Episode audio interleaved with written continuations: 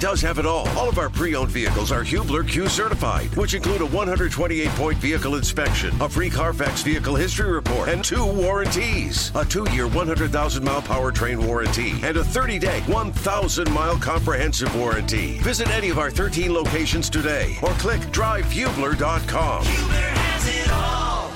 You're listening to the best of Kevin and Query on 93.5 and 107.5. The Fan.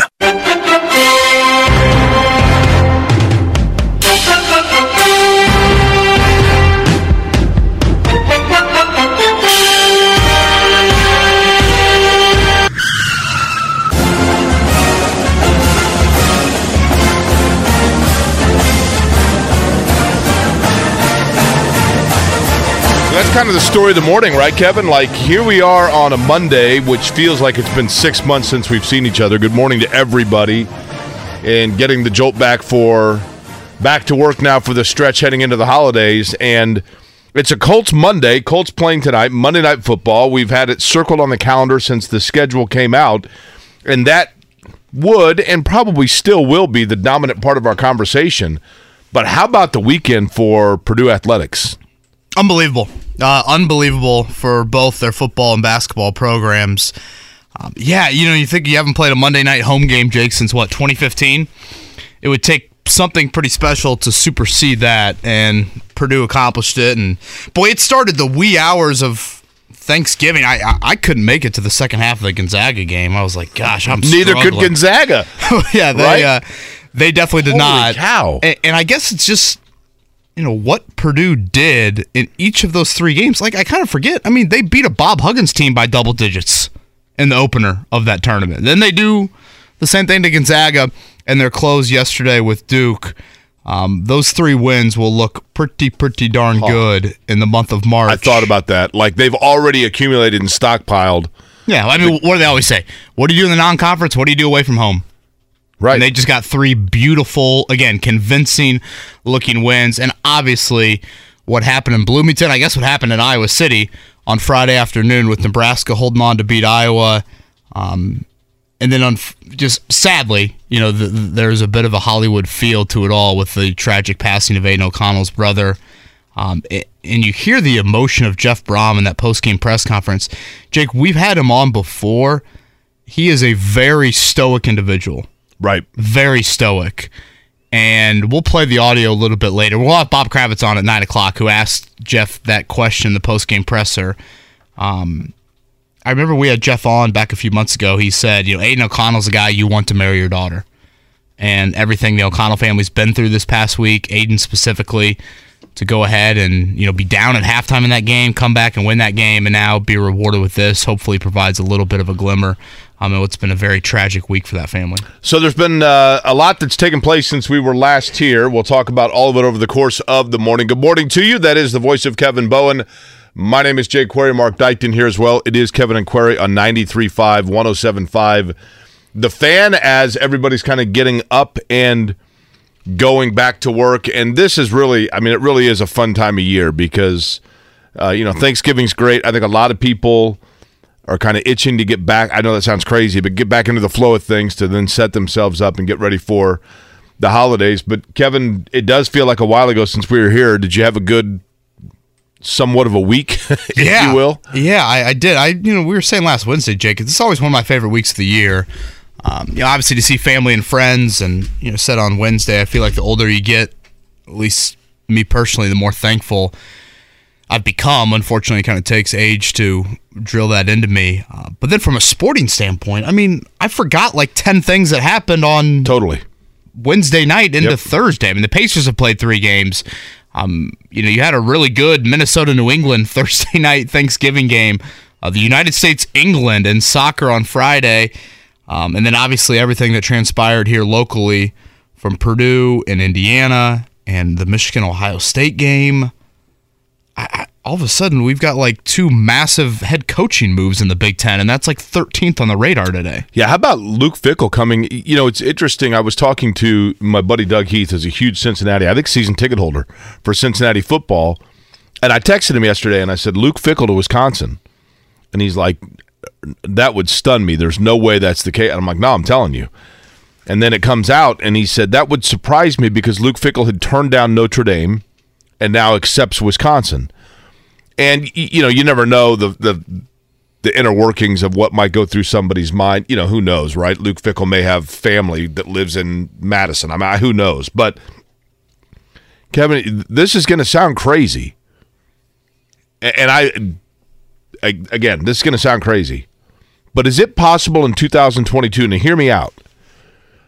But is it possible in 2022, even though I think we have pretty good inclination that eventually Notre Dame is going to find its way into the Big Ten, as there still appears to be this looming eventual merging of conferences into like power conferences?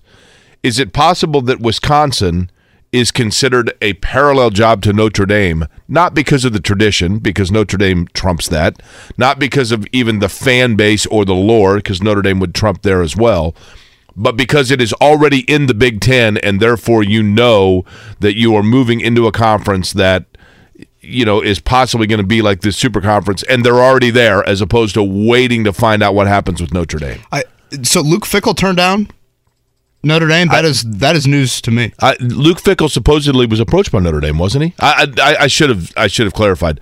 Doug was saying that, and I, he's a he's very tied into Cincinnati. Gotcha. So I, I- I was not. I, I was under the impression that he wanted to coach Cincinnati through the playoff last year, That may be the case. That may be the and case. Notre Did Dame Notre obviously Dame? wanted to move quicker. Did Notre Dame reach out to him? I, I don't know. Um, Yeah, I, let that- me let me be clear there. I, by no means am I saying that, that like Notre Dame officially had Right. made him an offer. I was stunned to see that name. Jake, I know we're not necessarily here with the Colts yet, but we probably can discuss this during the bye week. And there were some interesting Jim, Jim comments with Stephen Holder, by the way, uh, on Thanksgiving. I believe Jim Irsay decided to have a chat with Stephen Holder. We can get to as well today. Um, if Chris Ballard, Jake, in my opinion, if he was, is, whatever you want to call it, spearheading any sort of coaching search, I thought Luke Fickell would have been on a very short list. I, I would agree with that. I, Jim so that's why I'm stunned. Jim Harbaugh's name is going to come out as well, right? yeah, and again, I'm, I guess Ballard and Fickell specifically. I know Ballard extremely impressed by what Fickell's done there. It seems I, lateral would be a slap in the face of Wisconsin in the Big Ten Conference, but it just seems like Luke Fickell had he could wait for bigger. Okay. Like if Ryan me- Day ever goes to the NFL, How about this? Doesn't Luke Fickell go to Ohio State? Well, I and I think you still could go from Wisconsin to Ohio State, to be honest with you. But allow me to ask this: Chris Ballard, you, you said has like an admiration for Luke Fickell. Do they have? And I don't know the answer to this. Do they have a personal connection? I don't think there's anything personal. I just think he's been very impressed by what he's done at Cincinnati. Got to know him a little bit more during the draft process with Alec Pierce, and I, I think that's Because the- then conspiracy theory Jake would say, well, maybe Luke Fickell knows that Chris Ballard's not the guy making that decision and decided, well, you know what, that's not in the cards for me. or you could go another way and say Chris Ballard played at Wisconsin. Maybe he told the Wisconsin higher ups, "This is who you need to hire." Yeah. I mean, that, he's a heck of a coach, though. I don't think there's any doubt. And about then that, Matt right? Rule to Nebraska. All this is unfolding. I'm thinking, Scott Dolson sit in Bloomington and think, hmm, this arms race, we're not really running the same race everybody else is running. Kevin, I, I watched the matter of fact, I think I sent it to you guys. The Big Ten Network, and this was one of those that's like, I don't think this went the way they were hoping it would. The Big Ten Network showed video of Tom Allen's pregame speech Yes, so sending, yeah, sending his guys out onto the field in the bucket game. relentless, right? He's I mean, he's literally like maniacally pacing back and forth. He looks like a coach, granted, and he's he's doing this rah-rah speech, and players are like staring at the floor.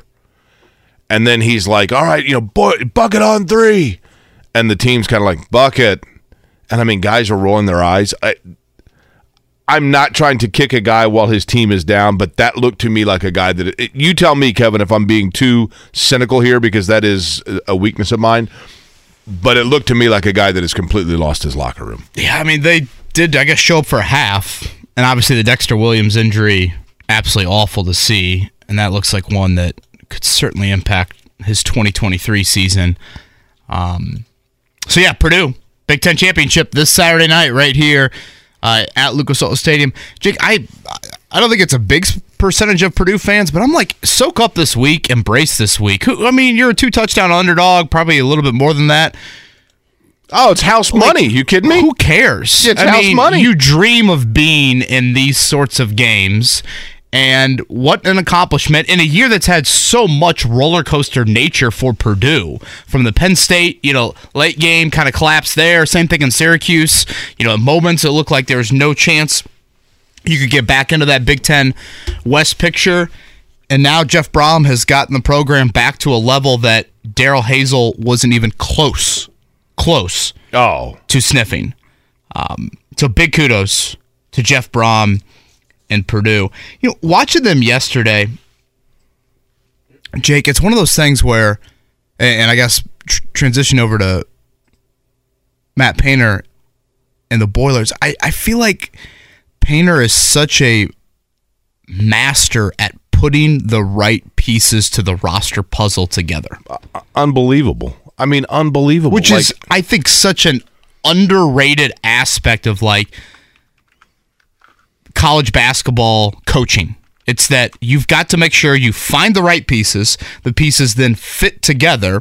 And with Zach Edey being kind of the main, I mean, he is definitely the main return guy for them after last season without Stefanovic and Ivey and, and Trevion Williams.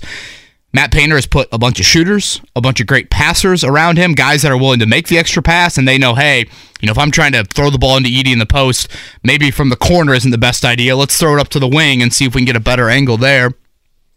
And I've said this to a lot of Purdue fans over the years, because obviously what happens in March has been such a sour taste for them. I'm a big believer, and maybe the Colts era kind of ingrained this into me, Jake. I'm a big believer in you just create annual opportunities and you will eventually get it done. yeah. And Matt Painter has given that for Purdue. They are a top four or five seed on an annual basis, and they will eventually, the ball will bounce their way in March. They'll hit some shots, et cetera, et cetera, and they will make a run. Similar to that Colts era. I mean, you know this full well, Jake. That 2016 was not the best team of that era, not the second best team Correct. of that era. But yet, some things broke their way. Bob Sanders returns to health, and boom, they win it all. I I- I just feel like Painter is one of the few few coaches in college basketball that gives his program amidst the change a routine annual chance of being a high seed in March, um, and it's beautiful to watch. Here's the thing about the Purdue roster that to me is the most impressive.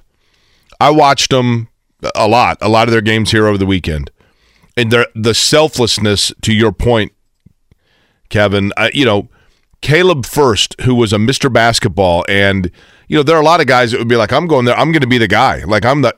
He's making extra passes to Zach Edey. He's kicking it back outside to Fletcher Loyer, who's a freshman you know, totally, totally unselfish in the way that he plays. Mason Gillis, a guy that's battled injury, that Purdue was patient with him, saw in him probably what others didn't throughout the recruiting process. Really good outside shooter. Perfect complement for what they need in spreading the ball around. Braden Smith, a guy that just won in high school that people looked at and said he makes everybody on the floor better. I know that he's not a five star. I know he's only six foot, but just a really smart, like Scott Skiles type, bulldog type player.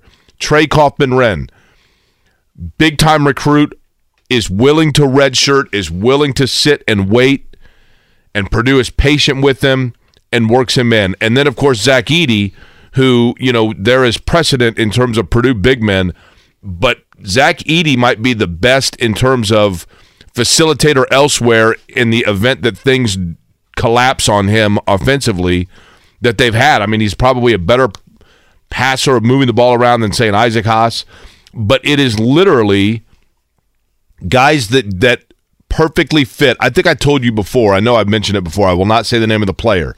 But there was a big time player a handful of years ago that everybody in America wanted that was playing high school basketball within two and a half hours of West Lafayette.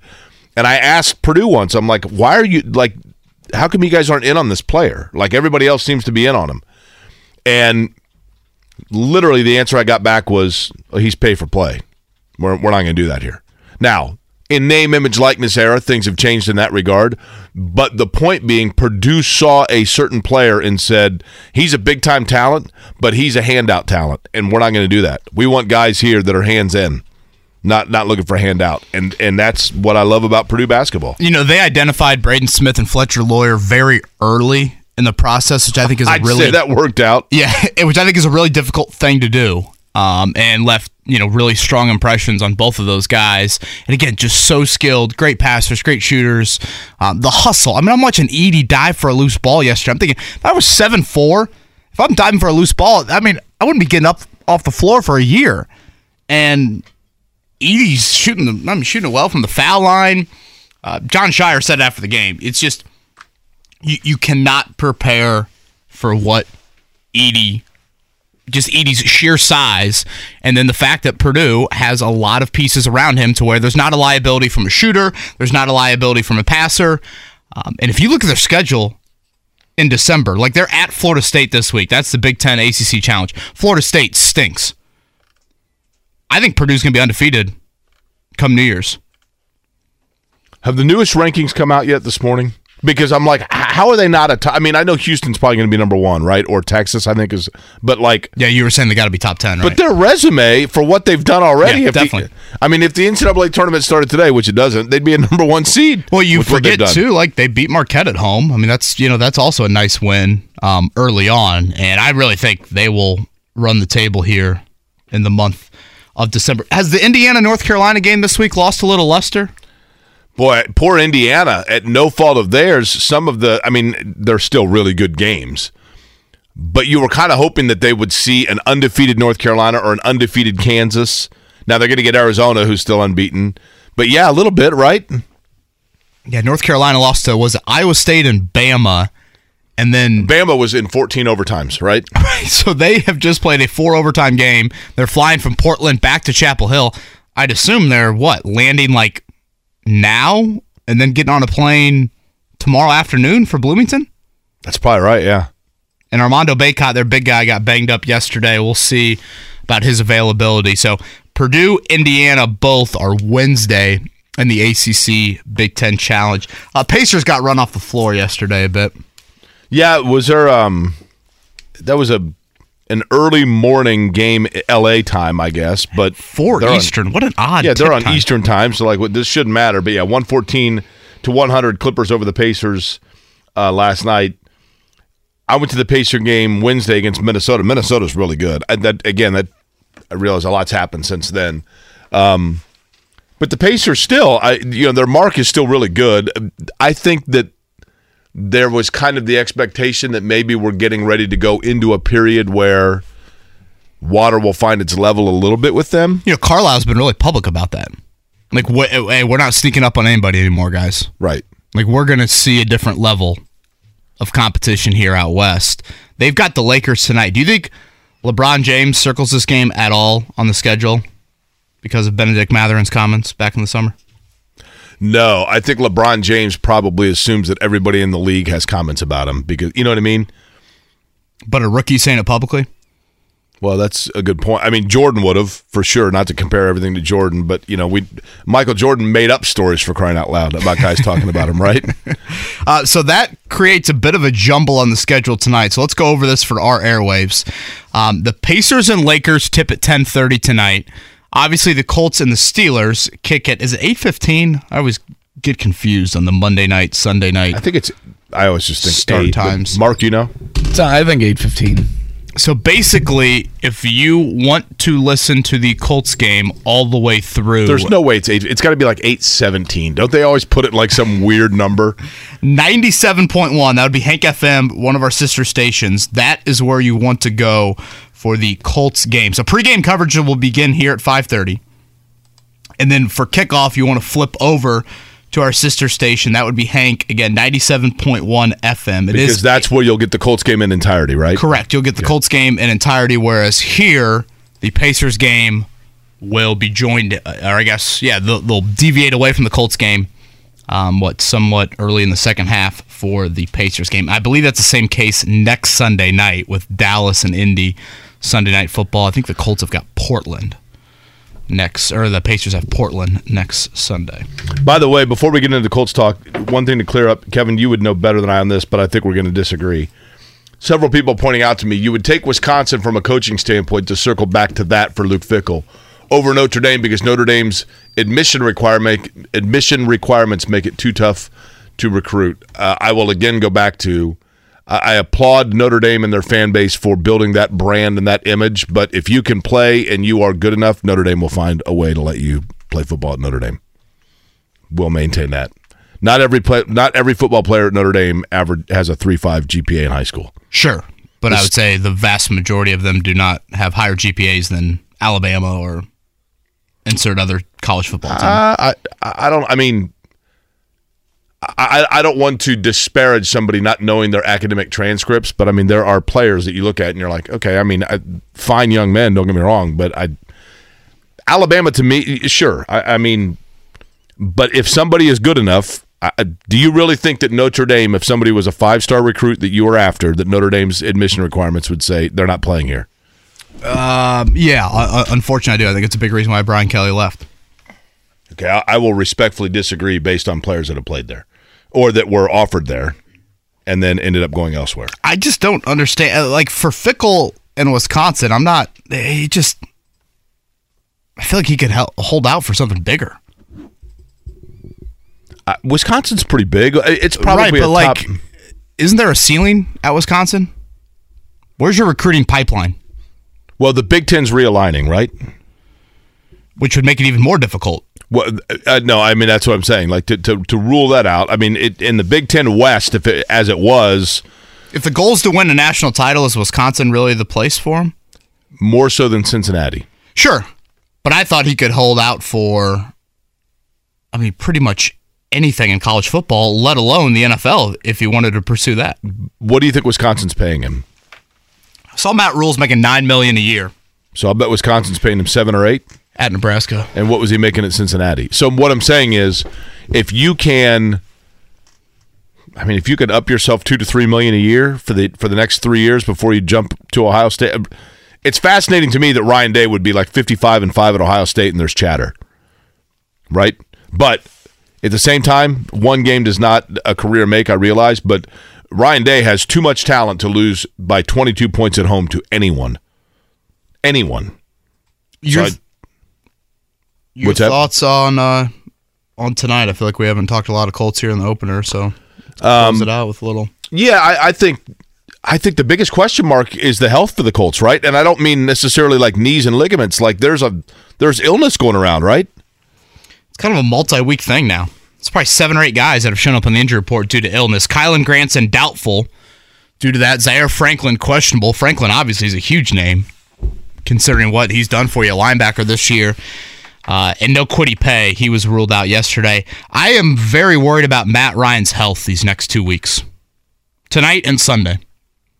These two defensive lines, Pittsburgh and Dallas, uh, they would frighten me if I were Matt Ryan.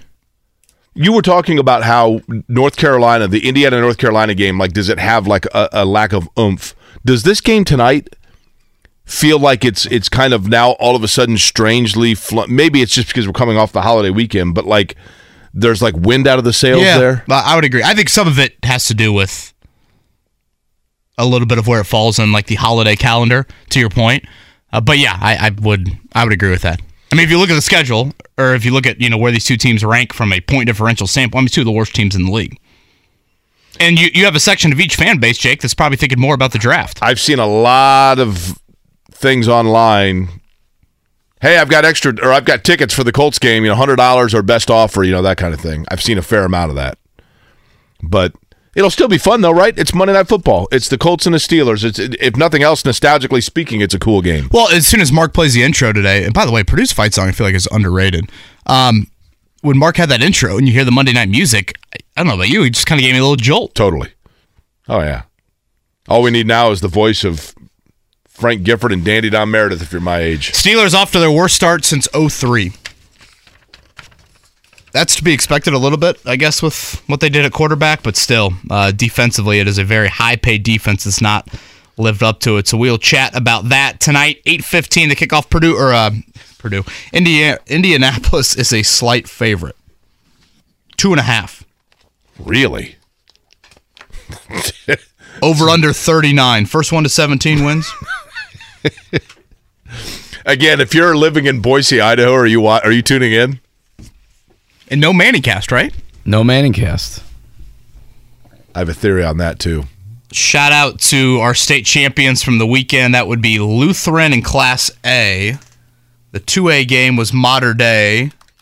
My wife and my mother's alma mater, Chatard, got it done in 3A. East Central 4A. Sounded like the 5A game was a thriller. I, it was. Valpo and Whiteland. And then Center Grove in 6A. How about Center Grove? Three in a row, right? And 16 now for Chatard. So congratulations, congratulations to all of them. Congratulations to all of them. Whether it's audiobooks or all-time greatest hits, long live listening to your favorites. Learn more about Kisqali Ribociclib 200 milligrams at kisqali.com and talk to your doctor to see if Kisqali is right for you.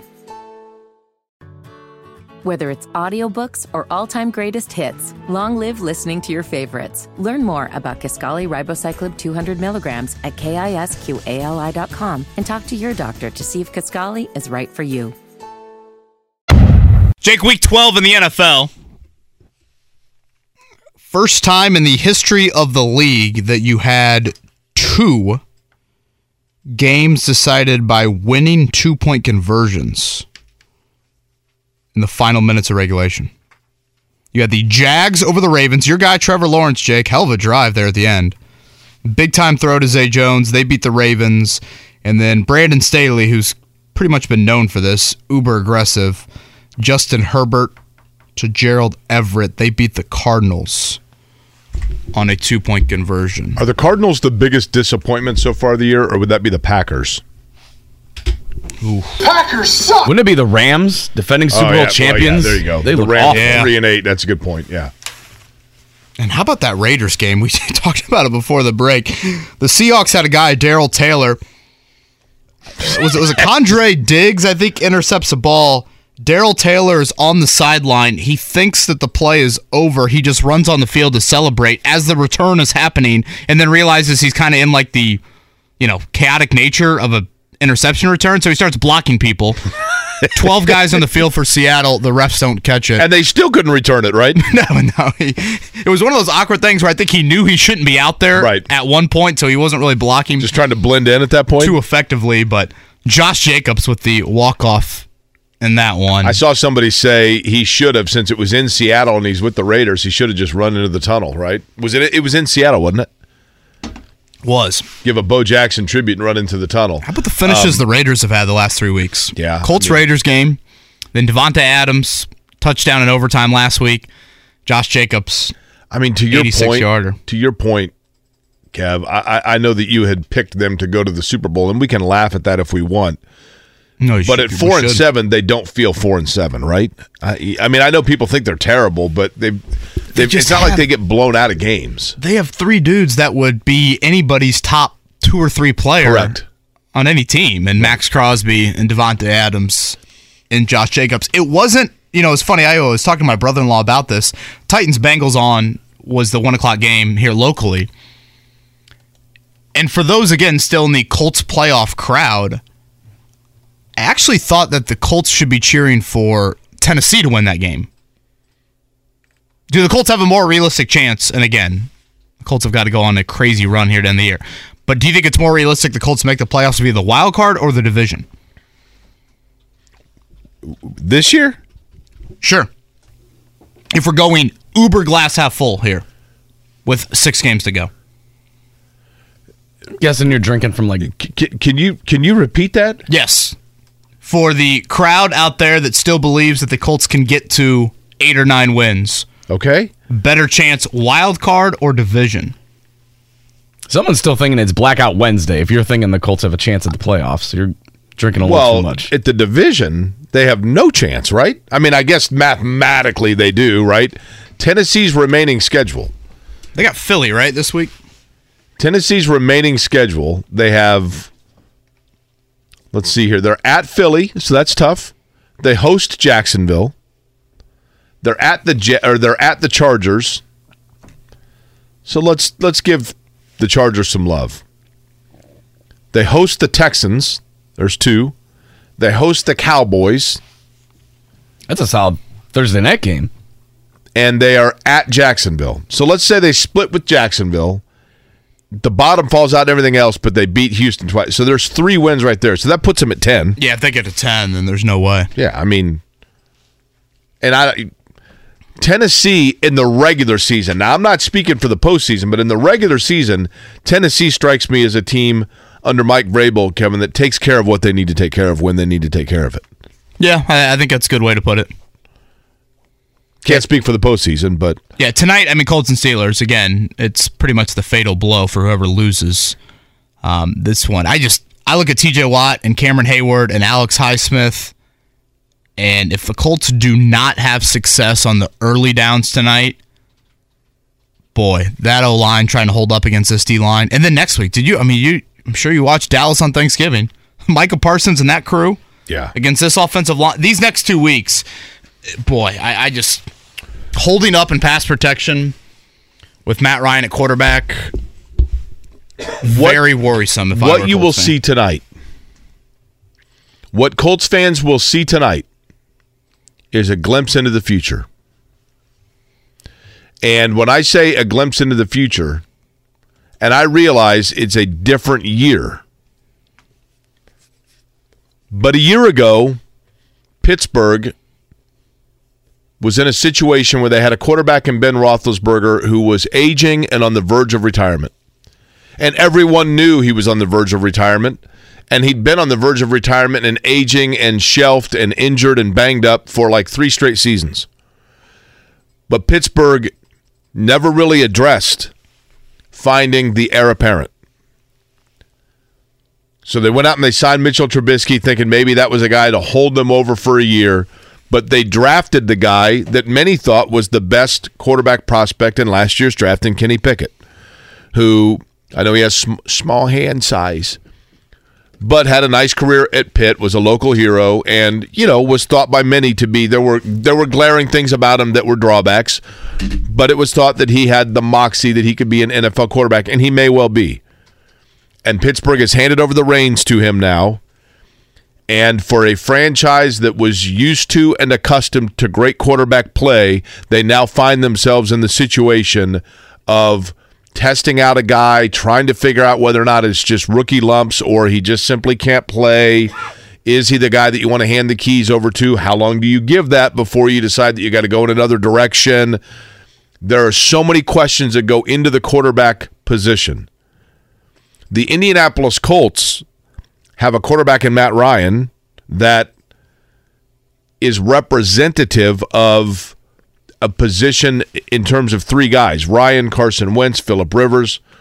In Wentz's case, a little bit of an anomaly, but with Rivers in particular. But since the retirement, the retirement of Andrew Luck, it has been we know that eventually we're going to have to get a young player to address the quarterback position, but they didn't really do so and haven't done so now until all of a sudden it's there in front of them.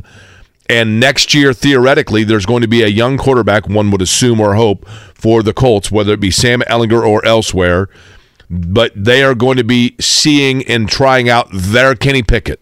And what you're going to see tonight, Kevin, is the the question mark at quarterback. I mean, P- Pickett may have a great game tonight, and you go, see?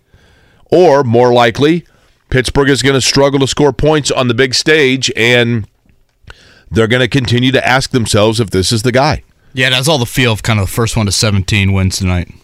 How about New Orleans getting shut out yesterday? How often do NFL teams get shut out, by the way? God, 49ers can continue to play pretty good ball. Um, yeah, I, I think I think we're kind of entering this interesting evaluation period for Jeff Saturday. Of you look at this eight game slate that he took over. It probably is well served for him that he gets this little Thanksgiving extra day here after two games. He's going to get a bye week coming up in a couple weeks. It's not like he's going to have eight straight weeks of a grind of a team that's done with their playoff hopes. Again, they're clinging, but they've got these little breaks in here of the Thanksgiving break, the bye week. And I bring that up to say, you know, when you think about Jeff Saturday at the end of the year, does he look back on this two month hiatus and think, you know what? that wasn't too bad. That wasn't too much of a grind. And do these breaks kind of help his mental mindset a little bit and say, yeah, I feel like I can do that full time. Kevin, the challenge for the Colts, you know, we're, we're turning a page a little bit here, but the challenge for the Colts, if Jeff Saturday wants to do this full time or shows an acumen that the Colts believe means that he is the guy for them full time, the challenge is the manner and the means in which they acquired Jeff Saturday and brought him in. You know, people close to Irsay not even knowing that Frank Reich had been fired, and then all of a sudden Jeff Saturday comes in, and you know we've talked uh, a lot on this program about the fact that like I'm cool with Jeff Saturday getting that opportunity. I love the guy. I am not one that believes that you got to go out and get a retread every time. But there was so much criticism of the Jeff Saturday hire from inside the football fraternity and notably from a Rooney Rule standpoint, even though that does not apply to the interim tag, that if you now give him the full time hire, even though they will go through the proper protocol and there is going to be a backlash. Whether or not the Colts care about it is a different talk show. But there's going to be a backlash of, well, see, this had stink written all over it from day one, and they didn't go through the proper protocols of vetting and doing everything possible to find the right football guy for the job. Some interesting Jim Irsay comments with Stephen Holder we can get to a little bit later. Um, maybe got lost in the shuffle. I think it was like Thanksgiving when Stephen posted this, but basically saying that Frank Reich approached Jim Irsay for a contract extension when Irsay gave him that a couple years ago, and that his family's connection with Reich was the reason why he felt like the extension was worth giving him. seems like a very kind of like odd reason, as opposed to results mandating when you hand out those extensions or not. Um, and then Irsay, which I think he's done, you know, publicly a lot. Like he is very, very defensive about the Jeff Saturday stance and the Jeff Saturday position and how it's viewed. Right. And that lends me to think, Jake, he really, really, really wants this to work out. And he's going to have some rose colored glasses in looking at this situation at the end of the year. I think it also might illuminate one other possibility regarding Jim Irsay. Jake, quite the weekend. Whether it's audiobooks or all-time greatest hits, long live listening to your favorites. Learn more about Kisqali Ribociclib 200 milligrams at kisqali.com and talk to your doctor to see if Kisqali is right for you. And for the Boilers, they're traveling back right now to West Lafayette from their win of the Phil Knight Legacy Classic. That is double-digit wins over West Virginia, Gonzaga, and Duke. They closed that Duke game. I don't think Duke scored in the final like six or seven minutes of that game. Um, and then the day prior, I, I guess we got to go back to Friday. Nebraska holds on to beat Iowa, and that allows Purdue to face a win and go to the Big Ten title game with Indiana. They're down at half. Devin Mockobee, Charlie Jones, Aidan O'Connell, and company outstanding in the second half. The Dexter Williams injury, which you just hated to see for Indiana, certainly played a role, but Purdue wins that one kind of going away in the fourth quarter. Um, quite a weekend for Purdue fans. And Bob Kravitz was covering it uh, all weekend long with the Athletic. Do we have Bob, by the way, Mark? Okay. Uh, Bob's going to join us in a couple of minutes. And, you know, I talked to Bob yesterday, and we were talking primarily about the bucket game. And then it, as I was talking to him, he's like, hey, man, they just went on an 11 nothing run against Duke. I'm like, holy cow. Like, it just, it was a really good weekend, unquestionably, a really good weekend for them. Um, athletically. And, and Kevin, you made an interesting point. I mean, Michigan's going to be the heavy favorite. I don't know what the early line is in that game, but 15 and a half, you say, Mark? You know, I've always said, why not Indiana? How about why not Purdue, right? Why not Purdue? Just, you know, uh, apply some game pressure. I, I mean, it's not like Michigan fans are going to be paying out the wazoo to come down to Indianapolis for that game, but I'd assume that will be a heavy Purdue contingent inside of Lucas Oil Stadium. Yeah, I mean, if, I you're, hey, if you're an Ohio State fan and you had tickets to that game, you're going to sell them to the old Boiler faithful before you're sell, correct. selling them. And there are a lot of Ohio State fans. That I remember last year when Michigan played. Was it Iowa? They played. Yeah, they Big Ten title game. Smoked them like an hour before the game was to kick off. A buddy of mine who's an Ohio State fan's like, "You want to go to the Big Ten championship game?" And I'm like, What? Well, I got a suite. I bought a suite like six weeks ago, and I've got to like fill it up with ten people. You know, da da da. You want to go? And I I couldn't go, but um, you know, it'll be listen. It'll be a lot of fun this weekend. I mean, whether you're an Indiana fan, Ohio State fan, whatever it is, come downtown and enjoy it, and go to the bars and, and enjoy the crowds and just have fun with it. It's festive. It's great. Andrew goes as a Purdue fan. I don't ever want to hear about how they never get local radio airtime. Love the coverage today. Boiler up. Yeah, I mean, somebody. Here's the thing: somebody sends a thing calling us out that we've never talked about Purdue before, and I'm like, well, that's clearly somebody's not listening. I'm wearing a Purdue hat today for crying out loud. And again, credit to Purdue for you know not forcing us, but providing such an opportunity to talk Totally. about them. I, last night we were talking about it because I, you know, the three of us obviously have texts where we talk about and plan out what the show's going to be, and the Colts are playing tonight. yes, Monday Night Football. The And Pacers like, played look, we- we yesterday. the Pacers Purdue, are playing right? the Lakers tonight. Yeah, I mean, it's very rare, I think, just to have a college storyline, you know, supersede what's happening professionally when the Colts and the Pacers are in the midst of their own season. Like you said, Monday Night Football, Jake, Pacers Lakers tonight. But that is what Purdue did this weekend. And to talk more about that, Bob Kravitz joins us right now from the Payless Liquors Hotline. Uh, Bob, if you don't mind, just a little bit of a peek behind the curtain um, with you at the bucket game. Uh, we played the clip from you and Jeff Brohm a little bit earlier in that post game press conference. Um, like, when did you find out about the Aidan O'Connell news and, and just how that entire storyline played out for you? Yeah, uh, well, I noticed that uh, Aidan was very emotional on the sideline, and uh, I went to the game, and I, w- I went downstairs, and as I was walking, I uh, I walked by their their team uh, chaplain, uh, Marty Ditmar, and I said, "What was that all about?" And he said, "Well, I'll let I'll let uh, Aidan."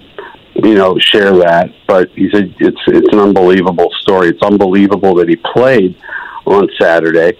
Um, and then, of course, you know, I asked Jeff Brohm about it, and he got very emotional. So I knew that there was a family uh, tragedy involved.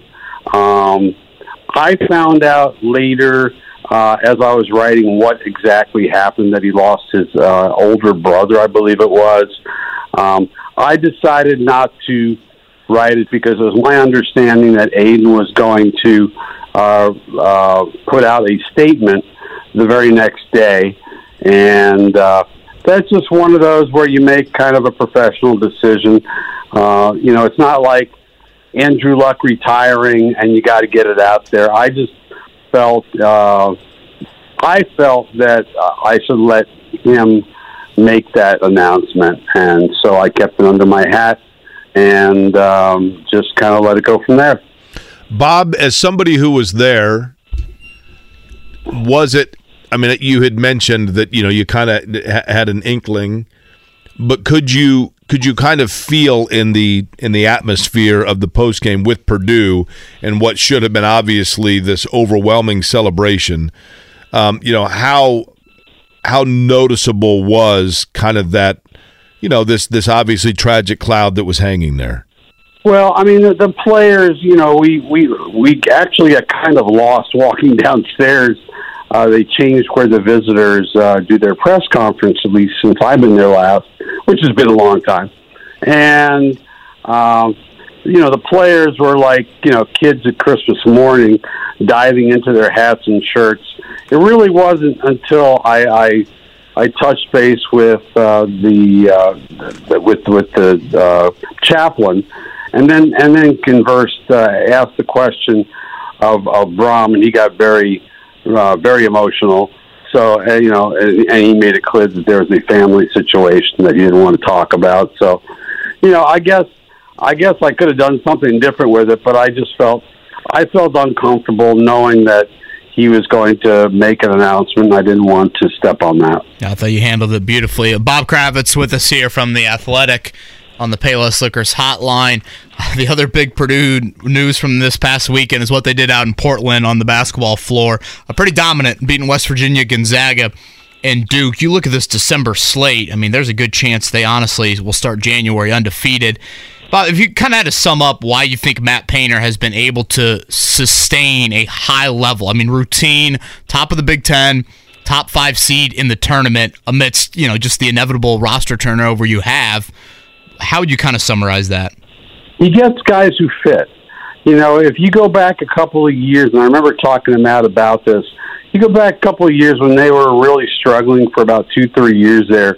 He was going for the big talents with with the four stars and the five stars, and it didn't work out. They were terrible, and a lot of players left the program because they couldn't handle. You know, Matt. Matt's not an easy guy to play for, and that's what makes him great.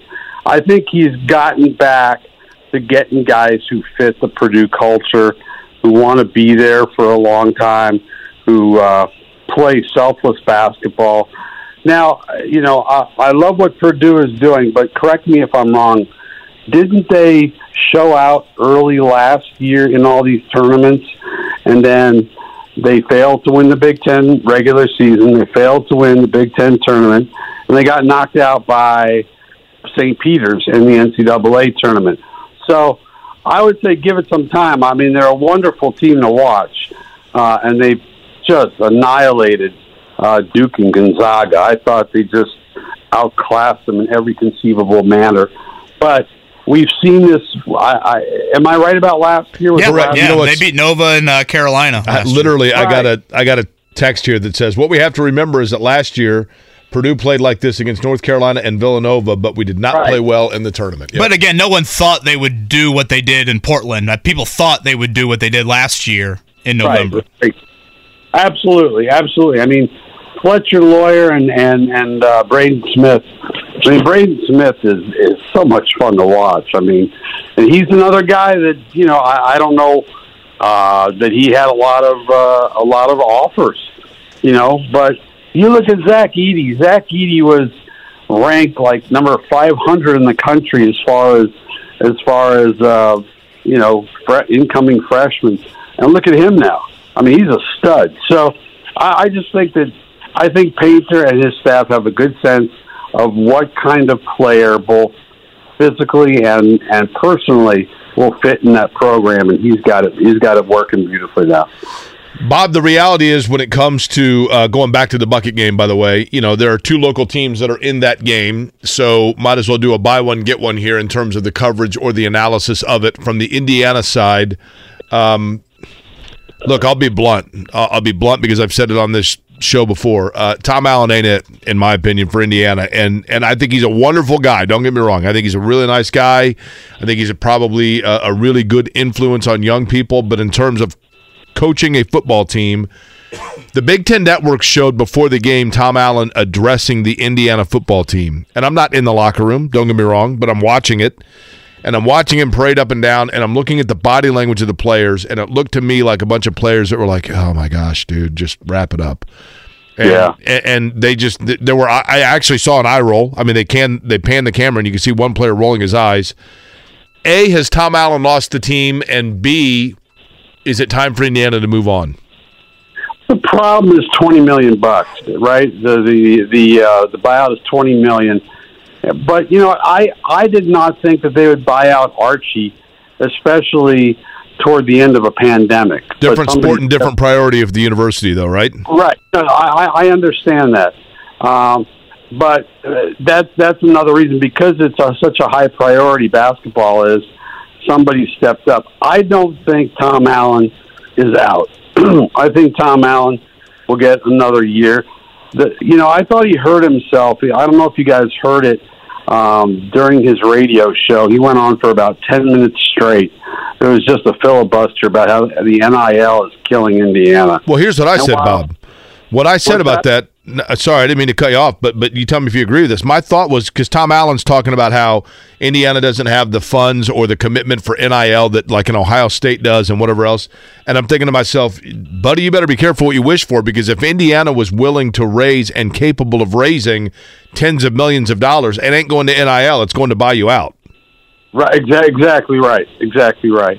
No, I, look, I mean, how, how has Purdue done it? I mean, I, I do not know the answer to this, but does Purdue, which has gone won eight games in a, uh, eight games two two years in a row uh, for the first time since 97, 98, are they doing that much better in the NIL funds than Indiana?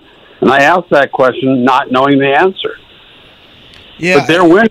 Yeah, and, and again, I, NIL is still new. I mean, Purdue established, and obviously Aidan O'Connell wouldn't even be sniffed from an NIL standpoint when he came out of high school. And what they've done with the with the transfer portal, I think, helps. But I mean, certainly Jeff Brohm is a better head coach than Tom Allen. So I think was Tom Allen right? Was you know a large chunk of what he said NIL wise? Yes, but also you've got to get your program to a level of at least acceptable ground before you even then entertain the thought of okay, the next level NIL wise um, takes you from you know five win Big Ten team to seven or eight win Big Ten team. I just think I think the COVID year was was Tom Allen was the perfect guy for a year when players were looking for anything to get out of their dorm rooms and go play football. Um, and I just don't think he has that luxury that he had back then. Yeah, I it, it's it's going to be kind of a tough call. I mean, uh, again, the buyout is, is you know, it's I guess it's doable. I mean, somebody's got to check somewhere. Um, I would agree with you. I mean, they th- this is two years in a row where he said, you know, let's find out what we're really about. We found out what they're really about. They're a four or five win team, and uh, yeah, it's it's kind of a it's kind of a mess. I I do not know what Dolson does in this situation. Yeah, again, I just don't think you got enough boosters that care about IU football to that level. Uh, Bob Kravitz, again, he is with us here on the Payless Liquors hotline. Bob, looking ahead to tonight, Colts and Steelers. Um, we're now, what, almost a month, I guess a little bit less than a month into the Jeff Saturday era. Um, do you think he's more of a legit permanent head coaching candidate now than maybe you thought three or four Mondays ago? Oh, probably just because they played they played really well against the Raiders and they played well enough to uh, almost beat the you know, beat the Eagles, who are clearly the best team in the in the league. So, uh, yeah, I think he, you know he's more of a candidate now. Let's see how it goes. You know, I mean, they got an easy game, not an easy game. They're playing an equally bad team tonight, but then they've got I don't have it in order, but they got at Minnesota, at the Giants, at the Vikings, uh, the At Chargers. Dallas. Here. Yeah, so Dallas. So, I mean, it's going to be a real tough road to hoe for them coming down the stretch. Um, I, you know, I'll tell you, I'll, I'll throw a name out there coming in this week with uh, with Michigan, Jim Harbaugh. Okay, which leads me to this, Bob. Is that an Irsay? Can, can, can I Yeah, go ahead. interject there? Is that a Jim Irsay always been fond of Jim Harbaugh from that sense? I that's my understanding is that he's always been a big Jim Harbaugh fan, but you know well, we haven't uh, we haven't had that discussion in, in, in recent times. You know, once the season is over, I'll start doing that reporting. But uh, I'm just looking at guys who might be. You you got to know that Jim Irsay wants to make a big splash, and you know that doesn't mean uh, a guy who's an offensive coordinator uh, or a defensive coordinator that nobody's ever heard of. I think he wants to make a splash, especially after the way he screwed up this whole situation this year. And uh, you know, I, I I wonder about Jim Harbaugh, who's in the Ring of Honor, who has um, made it clear that he he wants back with uh, in the NFL. So I don't know. I'm just throwing a name out there. I'm not saying he's a, he's a candidate, but he's somebody I would certainly think about. So, Bob, let's let's go with a hypothetical here. It's one year from now. The Colts are getting ready to play on Monday Night Football. You are on our show, assuming that we're still doing a show, and and I ask you about it, and you say, you know, I talked to Jim Harbaugh about that yesterday, and he was talking about how he was really happy with the way their quarterback is playing, and in fact, he just had a discussion with the general manager about how long they can lock that quarterback in. The quarterback and the general manager that you're talking about in that scenario one year from today is who? Or are who? Uh, I think probably Jeff Saturday moves upstairs. Okay. I think Jeff Saturday moves upstairs. I, I don't. I think poor Chris Ballard, not poor Chris Ballard. I think Chris Ballard has been emasculated by what's what's happened this year. Uh, Jim Irsay, you know, I mean, look, everybody. I think a lot of people really have warm feelings for Jim Irsay. He's done so many great things, but I think he has messed up this season in so many ways. Um, you know, uh, I think I think Saturday will probably probably end up in the GM role.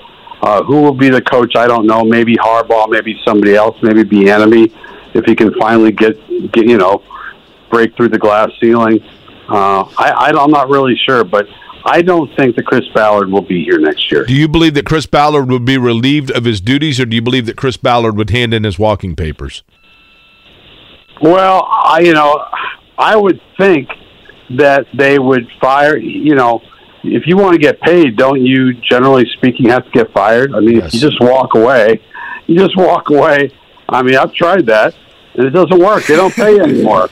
so, so uh, I, I think I think they'll reach a gentleman's agreement and uh, and move from there. I mean, you look at you you look at Ballard and the way he acted at the Jeff Saturday press conference. And then, and Jake, you and I spoke about this the other day, one of our late night uh, radio calls. That's right. Radio talks, our radio uh, phone phone conversations, and you know, after the game, after the Raiders game, Jim is like, "Everybody in here for a picture." Chris, Chris, no, Chris, you come here too. And he didn't want anything to do with this mess. So I, I would I would have a hard time believing that he's going to be the GM next year. It's like the boyfriend at the family Christmas of like, do we want him in the actual picture? Is he still going to be around? Put him on the edge so we can crop him out. Yeah, moving forward. Uh, Bob, a normal like sports calendar, tonight's Pacers Lakers game would be a huge, huge storyline, but it gets lost in the shuffle with everything that's transpired in the last 72 hours or so. Um, any vibes change at all for you, Miles Turner extension related here in Indiana? We saw over the weekend. I believe Mark Stein had this. Miles Turner's changed agencies. He's moved to CAA, kind of one of the oh, mega agencies out there. Usually, when I see that, I think that's a man that wants to go get the bag, as the young kids say, in free agency. Um, anything change for you on that front based off yeah. how the season's gone so far? Nothing at all, and if anything, that that confirms that. Uh, you know, I, I've been saying that he he wants to move on. Uh, what I do not know is whether the Pacers are interested in extending him. I think uh, for the right price they would be. He's been playing tremendous basketball um, now that he's freed up to play the five full time. Um, but I, I still think I, I think Miles wants a bigger market. I think he would love to go back to Dallas. Um, and I don't blame them. I mean, look, this team they're playing well, but they're probably not going. They're not going to be a contender for a long time. He wants to go someplace where they're going to contend, and I think he likes the big city. You know, he likes he likes having people around and reporters, and he, he's into all that stuff. So I, I you know, I I don't blame him. Go get your money, and, and who doesn't want to become a free agent? I want to become a free agent. I haven't been a free agent for a long time. I miss it. Trust me, I just got off a long free agency, and it's not all it's cracked out to be all the time. Yeah, been there, done that, Bob. But no, I yeah. Miles never been a free agent in his what eight no. years in the NBA. So you think that's got to be enticing to him, Bob? I thought you handled Saturday really, really well. Um, I respect that big time from that storyline and and everything that transpired there. And uh, get a nap in today because I know it'll be a late night. That it will. Your friendly. Rem- whether it's audiobooks or all-time greatest hits, long live listening to your favorites. Learn more about Kisqali Ribociclib 200 milligrams at kisqali.com and talk to your doctor to see if Kisqali is right for you. Reminder that tonight's Colts game from the pregame all the way through, you can hear on 97.1 Hank FM, our sister station, right, Kev? Yeah, so pregame coverage will begin right here on the fan at 5.30. Um, uninterrupted Colts coverage head over to Hank FM 97.1. The Pacers game will be picked up on the fan starting at 10:30. So that'll be the same case I think coming up this Sunday when you got Colts and Cowboys and Pacers, I believe, and Trailblazers as the Pacers are out west. Lakers tonight, and they've got seven on the road before they're back at Gainbridge Fieldhouse December 9th. Um, tonight, I cannot stress this enough. The Colts have got to win the early downs. You get you get into third and longs against T.J. Watt, Cameron Heyward, Alex Highsmith. Uh, Sam Ehlinger will be playing at some point. Like you, you just with this O line, and uh, it's the same thing for this Sunday too on the short week in Dallas. You cannot get into obvious passing situations against two of the more formidable, disruptive, game-changing defensive lines with Pittsburgh and then Dallas. Several years ago, Kevin. I mean, it's been 25 years ago. Uh, I went to a Monday Night Football game for the Colts here in Indy, where the Colts were not very good. They took on Buffalo, and I want to say it was like the Colts were blanked. They were shut out. And it was just like a terrible game. this has potential to be just a really ugly game offensively. I mean, there might be some great defensive play because look, the Colts have a good defense. But Kenny Pickett in Pittsburgh, does that, does that scare anybody? George Pickett, I mean, does that scare anybody? It does have the potential to be one that even if Matt Ryan's in for a long night, the Colts are still in the game the entire time because Pittsburgh can't move the football which has kind of been the story of the season, right? Yeah. I think it's the first one to 17 wins tonight. Um, again, to your point, Jake, the Colts defense has been stout, and it's really a shame there aren't more wins to show for what the defensive effort has been. Pittsburgh has had a few more flashes from Kenny Pickett in recent weeks, still not a lot, but a few more on that front. Najee Harris, Diontae Johnson. I mean, there there are some names in the in the skill group. Uh, a lot of yellow and black in the stands tonight? I, mm-hmm. I would assume a lot of. I've seen a lot of people selling tickets. Terrible towels. Um, it is the kicking the stigma game for the Colts, so a lot of awareness raised there towards mental health, and again, 1956 throwback jerseys from Indy.